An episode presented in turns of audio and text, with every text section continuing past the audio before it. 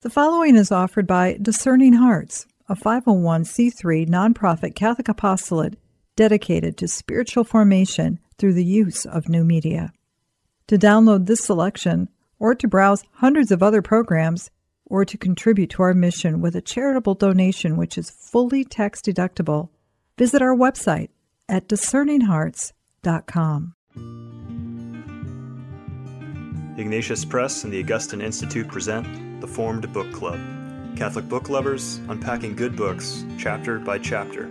If you like us, please help us by subscribing and by reviewing us on Spotify, Apple Podcasts, or wherever you might listen.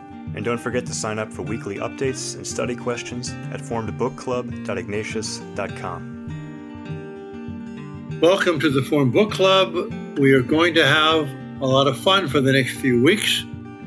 I believe we're going to discuss In Defense of Sanity by G.K. Chesterton, the best essays of him, selected by Dale Ahlquist, Joseph Pearce, and Aidan Mackey. Uh, I have some things I want to say at the beginning, but I want to first turn the floor over to Joseph, who was partly responsible for collecting these essays and therefore partly to be blamed if we have any criticisms. Do you want to give any introductory remarks, Joseph, besides the Yeah, I'll one you... make my I'll make my defense now, shall I?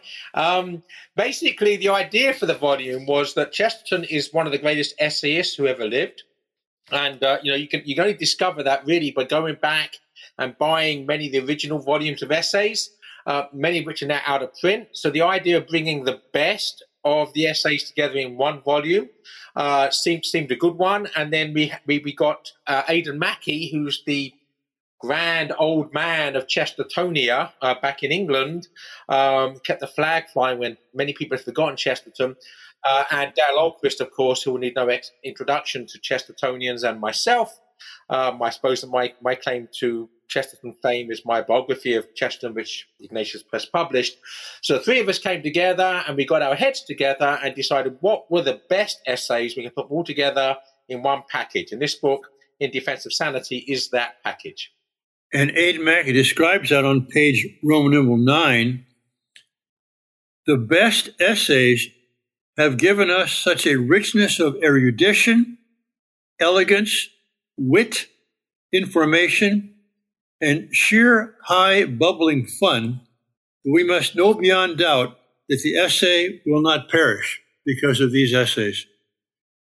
Vivian, do you have any uh, preparatory remarks? Preparatory? No. Pre- preludial? okay.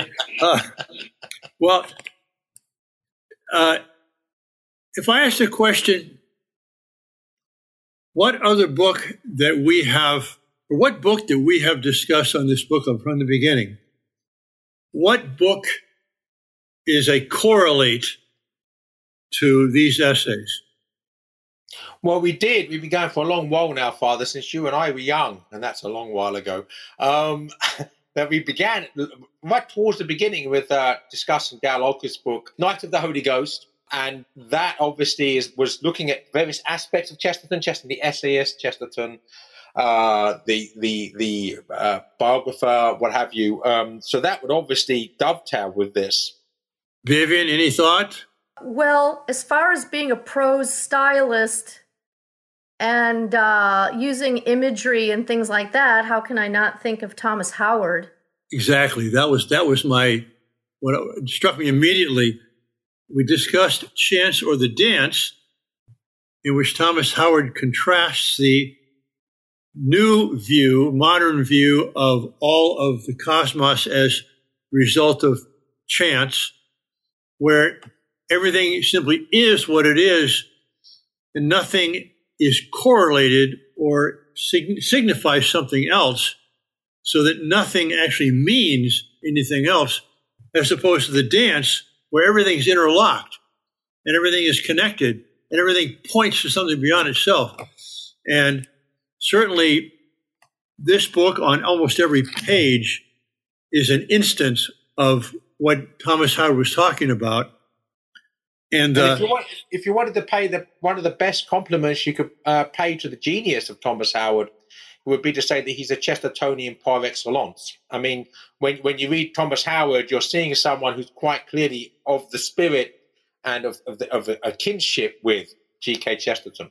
And I would say that the fundamental character trait in both of those men that make that possible to see the world in this way is that childlike wonder at things.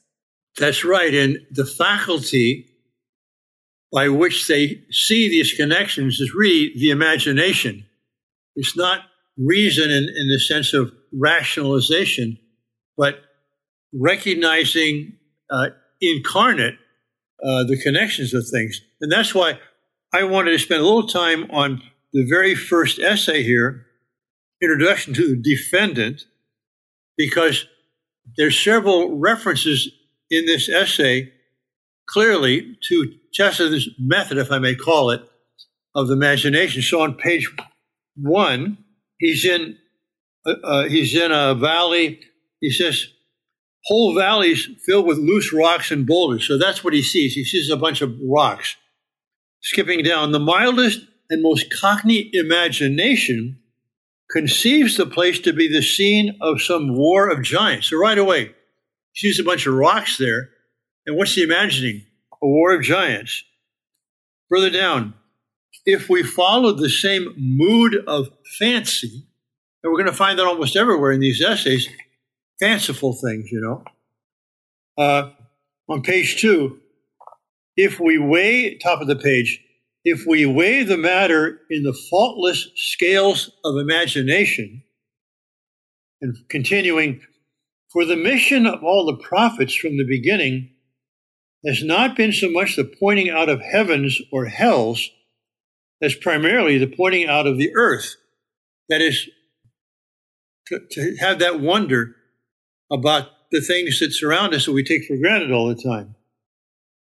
Religion has had to provide that longest and strangest telescope, the telescope through which we could see the star upon which we dwelt. And there again, that's that's, that's so Chesterton. It is, and I would like to follow up that. So this method, uh, Father, you did a beautiful job describing this method of Chesterton, the way he does this by looking at ordinary things and using his imagination to as as a window into the essence of things. And and but then he'll just say the most shocking and extraordinary things that you don't expect at all. Even when you're following his imaginary line on things all of a sudden he'll just say something really shocking. And what i found shocking shortly after where you just quoted was this. There runs a strange law through the length of human history that men are continually tending to undervalue their environment, to undervalue their happiness, to undervalue themselves.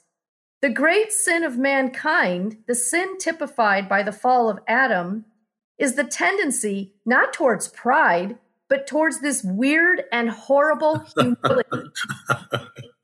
Now, how can you not stop, full stop, after reading something like that and have to ask yourself, what is he saying? Yeah, I mean, one thing about, I mean, th- this connects Chesterton with the metaphysical poets. Uh, metaphysical poetry is about the conceit. You know, it's about bringing two images together that don't fit. And because they don't fit, it, it first of all, it does, it, it, it shocks us is the power of, of, of, of, shock and astonishment. And then we, you know, it, it, we think about, okay, how can those two things possibly fit together? You know, and, and of course, one of the correlatives of pride is to belittle everything, right? Including ultimately, of course, ourselves. You know, so so you know that, that, there is there is this sort of this. Of course, humility is not pride, and Chester's not saying that, but he, but he, he's the, the, I think the, the adjectives weird and horrible uh, actually disqualify it from being a virtue, but he's saying there's something which is a, a, a twisted warping of the virtue in the sin, which is, of course, exactly what Thomas Aquinas says and what Dante says. And so, but it's the conceit. And what Chet, the Chestertonian paradox is a metaphysical conceit. It's basically, you know, waking us up so we don't fall into the sin of woke. And so this uh, book was called The Defendant, And this essay is from the introduction. And the whole point is that Chesterton is defending normalcy, defending the obvious, defending the common things.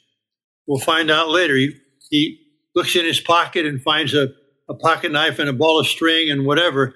And all these things, he begins to wax uh, fancifully on them and lets us see them almost as it were for the first time. However, uh, we're going to find some essays, I think, where he goes, I would say, over the top, or uh, he, he, he is so engrossed in his fanciful imaginings and his beautiful prose that he, you know, he, he goes beyond uh, too far. Uh, the, the, second essay, A Defense of Skeletons. Well, before you move on, oh, okay. May I just point out one more thing? This, you're right. He could go too far, but there is a deliciousness to his hyperbole, and and this statement on page three. I mean, who could write a better sentence than this? A knife is never bad except on the rare occasions as that in which it is neatly and scientifically planted in the middle of one's back. right. Because what he says below that, what, we, what, that is what great. We, what we call a bad knife is a good knife, not good enough for us. What we call a bad hat is a good hat, not good enough for us. What we call a bad civilization is a good civilization, not good enough for us. So I wouldn't say he's an optimist in a kind of mindless way for sure, but he he does see that omne ens est bonum, all being is good. And he's yes. able to kind of pierce through sometimes the shell of evil we see or the ugliness and see what's oh, good. And, and, when we get to the, the, the diabolist, you know, that, that's the whole point is that Chesterton was tempted towards this nihilistic despair, which the philosophies of people such as Schopenhauer lead us to. He got close to it and he recoiled actually in, uh, in wonder uh, which of course was a fruit of humility um, from that. And that's why he, in some ways, you are correct, Father, he goes over the top and sometimes, therefore, too far in defense of what is good and sometimes gets carried away with his own enthusiasm and trips over himself. Well, and I think this the second essay, A Defense of Skeletons, is an example of that. Because he's going to say here that, you know, really the leaves get in the way of seeing trees. I mean, it, it's the it's the tree itself. You see when the leaves go. Well, no, I'm sorry, but a tree with leaves is a much more glorious and beautiful thing. I have to beg to differ. All right. Grown up in the uh, tundra of Illinois in the winter, when he was describing the leafless trees against a winter sky, you know, the just incredible, stark beauty of winterscapes that I grew up with ice skating, cross country skiing, walking through woods in winter.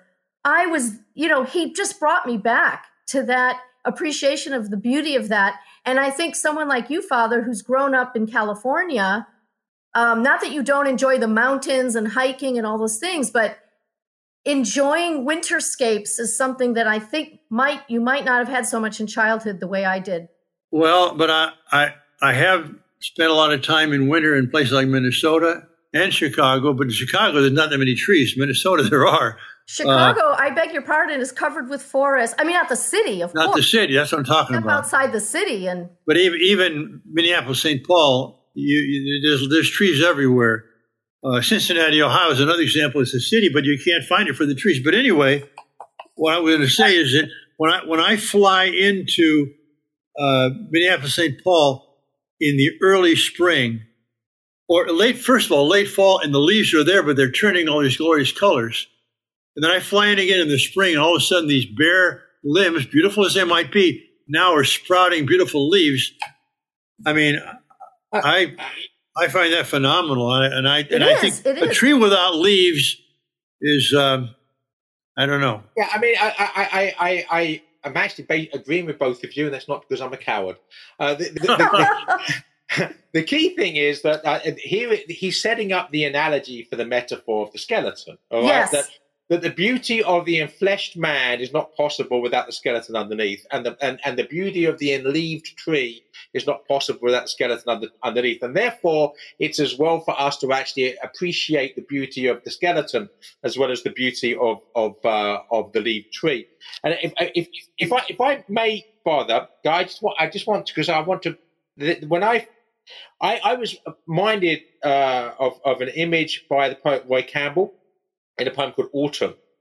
Um, and it's not exactly the same metaphor, but it, this this when I saw Chest, read Chesterton here, I just want to read the one um, stanza from this poem. Autumn by Roy Campbell. I love to see when leaves depart, the clear anatomy arrive. Winter, the paragon of art, that kills all forms of life and feeling, save what is pure and will survive. We'll return to the Formed Book Club with Father Joseph Fessio, Vivian Dudro, and Joseph Pearce in just a moment. Discerning Hearts presents a very special first time retreat entitled Hope in Difficult Times with St. Therese of Lisieux and her family. Are you challenged by the daily struggles in your life? Have your plans for your life changed in ways you never expected? Are you anxious about the events that swirl around you? Are you fearful for the future of children, family members, and other loved ones as you see them struggle? Has your trust and faith in God been shaken by illnesses or even the death of loved ones? This retreat is for those who are looking for hope in difficult times. Hope in Difficult Times with St. Therese of Lisieux and her family is a first of its kind spiritual retreat led by Father Timothy Gallagher. This in person retreat will be given on April 7th through the 10th, 2022, at the beautiful St. Benedict Retreat Center in Schuyler, Nebraska. To learn more or to sign up, visit discerninghearts.com. Take, Lord, and receive all my liberty, my memory, my understanding, and my entire will, all that I have and call my own. You have given all to me to you, Lord, I return it. Everything is yours. Do with it what you will. Give me only your love and your grace. That is enough for me. Amen. Hello, my name is Deacon Omar Gutierrez, and I want to ask you to support Discerning Hearts in a special way. We, Chris McGregor, the board, and I all know that not everyone listening can help financially. We know we have listeners from all parts of the world, and we have made a commitment since the beginning to make the truths shared through Discerning Hearts totally free. So while you may not be able to contribute financially, what you can do is certainly pray, but also give us positive reviews on whatever platform you use to listen to us. If it's iTunes, Android, Stitcher, Spotify, however it is that you get these podcasts, or if you're on YouTube and you like our videos, please give us a good rating and write a review. The more good ratings and reviews we get, the higher our profile and the more listeners will discover us, listeners who may have the means to contribute in the future. Please consider rating us and writing a positive review today. We now return to the Formed Book Club with Father Joseph Fessio, Vivian Dudro, and Joseph Pearce. A very famous writer wrote a little book called Leaf by Niggle. And I I, I want to defend leaves here, especially he says I'm on page. De- I'm not attacking leaves. I'm only saying that winterscapes are gorgeous in their own in their own way. And there is, and there is no living leaf without the branch. Yes. But that's right. But I but I I, I think he in a sense here uh, disparages leaves in a sense in order to in, increase his praise for the branches. But on page six at the bottom, one ground exists for this terror. A strange idea has infected humanity that the skeleton is typical of death. Well, of course, it's typical of death. What's a skeleton? It's what's over when you die. Yes. Now I realize without without our skeleton, we couldn't do anything, you know. But the fact is, skeletons are signs of death. I mean, that's why you see the memento mori, remember to die. I Uh, agree with completely, this- Father, and I and, and I and I, I'm not disagreeing, but I think that he answers himself, and up to a point answers you on the following page uh, i i i when he says, in the Middle Ages and in the Renaissance, which was in certain times and respects a much gloomier period, this idea of the skeleton had a vast influence in freezing the pride out of all earthly pomps and the fragrance out of all fleeting pleasures. But it was not surely the mere dread of death that did this, for these were ages in which men went to meet death singing. It was the idea of the degradation of man in the grinning ugliness of his structure that withered the juvenile insolence of beauty and pride. And in, and in this, it almost assuredly did more harm than good. So this is Chesterton agreeing with you that yes, the, the skeleton is a, a, a, symbol of the memento mori, but it's also a symbol of our own uh, pathos, our own patheticness, and, and, and, in the sense to which we are pride and pompous in the following of fads and fashions. The skeleton is saying, look, you know, you're dust. It's all going to pass away. So it's really, it's not just about the fear of death. It's about a prompting or pricking of pride. Right, but to say that the skeleton is not associated with death, I agree. Not Going good. And on, on, and on page eight in the middle, the highest and most valuable quality in nature is not her beauty, but her generous and defiant ugliness. I'm sorry. Yeah, I know. That to me, that's over the top. I, I, I know what he's doing. He's making a good point, and you made it yeah. just just now. But uh, I'm sorry. Yeah. You know? No, I, I, I agree. I agree with you completely. Um, uh, would you permit me another seven line poem by Chester? Sure, sure, go ahead. Well, it's called The Skeleton. And according to Aidan Mackey, who dated these in the GK in, in the Ignatius Collected Works, uh, Volume 10, Collected Poetry Part 1, this is late 1890s. In other words, a year or two, uh, three before the writing of this essay, right? And this, this I think encapsulates in verse what he's trying to say there, uh, sometimes clumsily, and I agree with you. The Skeleton by G.K. Chesterton. Chattering finch and waterfly are not merrier than I. Here among the flowers I lie, laughing everlastingly. No, I may not tell the best. Surely, friends, I might have guessed. Death was but the good king's jest.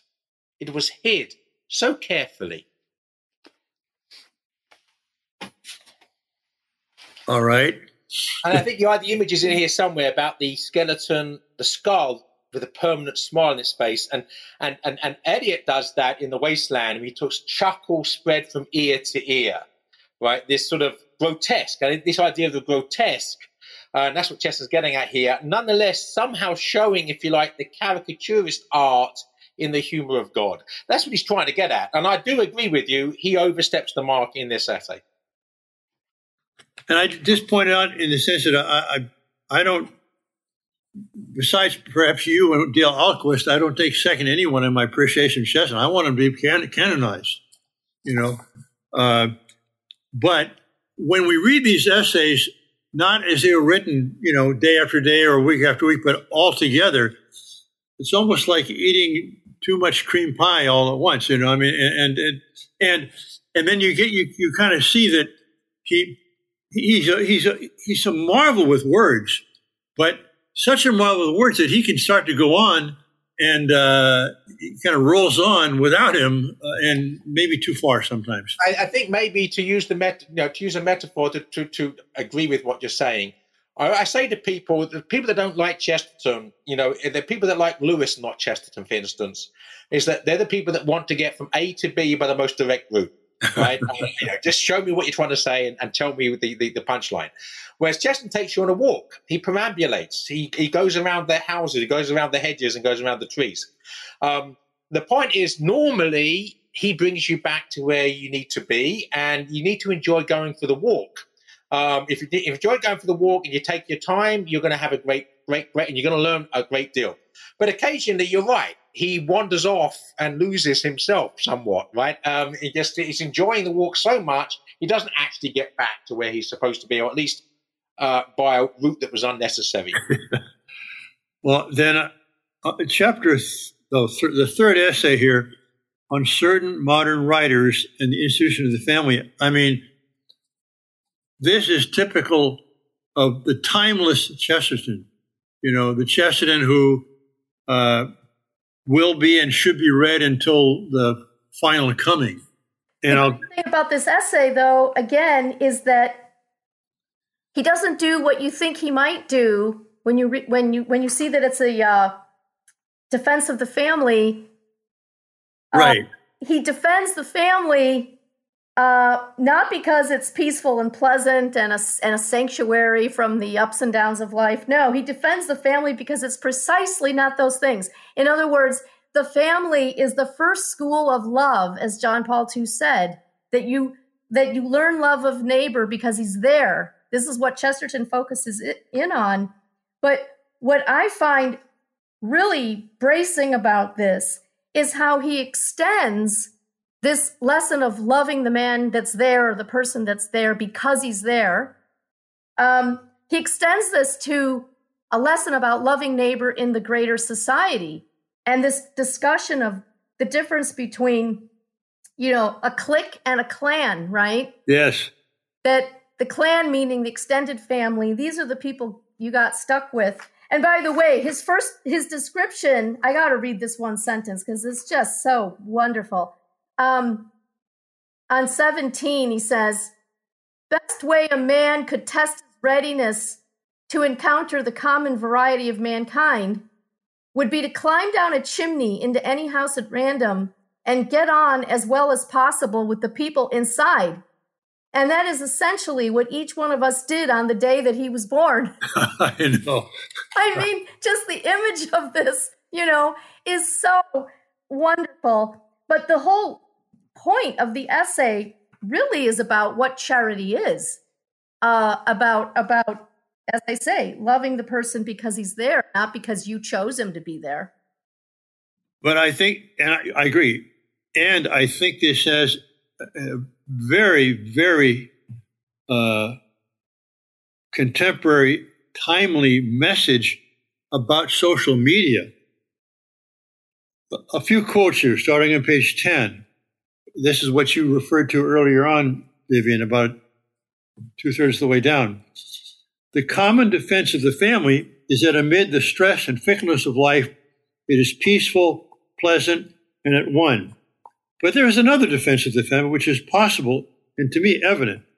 This defense is the family is not peaceful and not pleasant and not at one.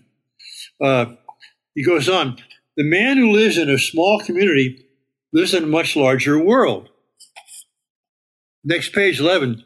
In a large community, we can choose our companions. In a small community, our companions are chosen for us. What is social media primarily these days? It's a way of associating with those who think like you, uh, who who share your ideas, your views, uh, your criticisms, your you know your observations, and so you you it, you can you can kind of screen out the people who are other to associate with those who are like you. And so you could consider it a machinery for, as he says on 11, the purpose of guarding the solitary and sensitive individual from all experience of the bitter and bracing human compromises. It is, in the most literal sense of the words, a society for the prevention of Christian knowledge. Right, and that's a play on the English Society for the Preservation of Christian Knowledge. Uh, a couple of other quotes. Uh, page 12, new paragraph. If we were tomorrow morning snowed up in the street in which we live, we should step suddenly into a much larger and much wilder world than we have ever known. And I've got friends, for example, in Houston, when they had the floods a few years back and, and the power went out and people went onto their front yards and were barbecuing, and all of a sudden they, they met their neighbors. Mm-hmm. Or and then page page 14, the new paragraph. We make our friends, we make our enemies, but God makes our next door neighbor. Right. Like the family. He makes your family, he makes your next door neighbor. And he does acknowledge on page 13 that, of course, this birds of a feather flocking together is a natural instinct, of course. So he says, of course, this shrinking from the brutal vivacity and brutal variety of common men is a perfectly reasonable and excusable thing, as long as it does not pretend to any point of superiority. Or, or universality. In other words, that my clique is all that there is, and all truth is uh, is encapsulated within my clique. Yeah. And that's the key thing that we really do learn about the, the fullness of reality by actually uh, getting in touch with the fullness of which is all of our fellow men. Then towards the end, he, he talks about uh, life as being a story. And mm-hmm. then this, mm-hmm. this wonderful little comment on page 19, the end of the first paragraph there. In the same civilization, the chivalric European civilization, which asserted free will in the 13th century, produced a thing called fiction in the 18th. When Thomas Aquinas asserted the spiritual liberty of man, he created all the bad novels in the circulating libraries. And the idea is that it's our freedom, uh, which means you can't predict the future. And then finally, my last quote from this chapter, towards the bottom, and the reason why the lives of the rich are at bottom so tame and uneventful is simply that they can choose the events. They are dull because they are omnipotent.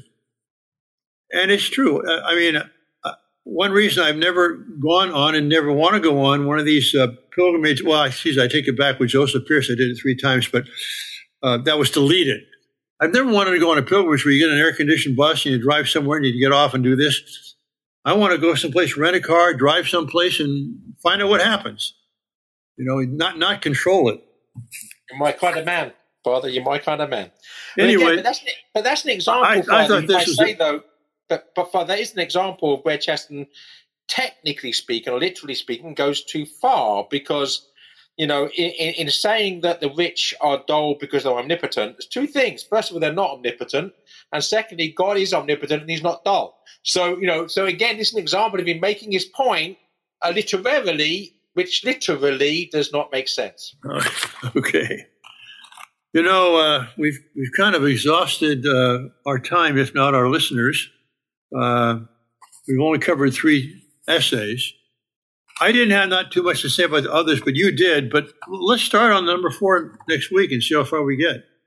Sure, I was, I was about to ask you. That's going to be our, our, our choice now. Is how how long do you want to perambulate with Chesterton? I'm not in any I'm not in any hurry. I'm I'm happy to follow you, Father. So we can carry on with it on running after one's hat. Uh, might we just suggest that we just go up in that case to the end of essay ten again? Because I think if we say read to essay at the end of the 20th essay, we're not going to get there. Let's aim to try to get the end of essay 10 by, in other words, let's cover seven or eight next time, hopefully. Okay. Uh, does, that, does that make sense? Hey, Vivian, okay? Mm-hmm. All right. Thanks, all you who are still listening or watching, and uh, we'll see you next week on the FORMED Book Club. If you enjoyed this discussion, please help spread the word about the FORMED Book Club by subscribing to the podcast and writing a review. You can sign up for weekly updates at formedbookclub.ignatius.com.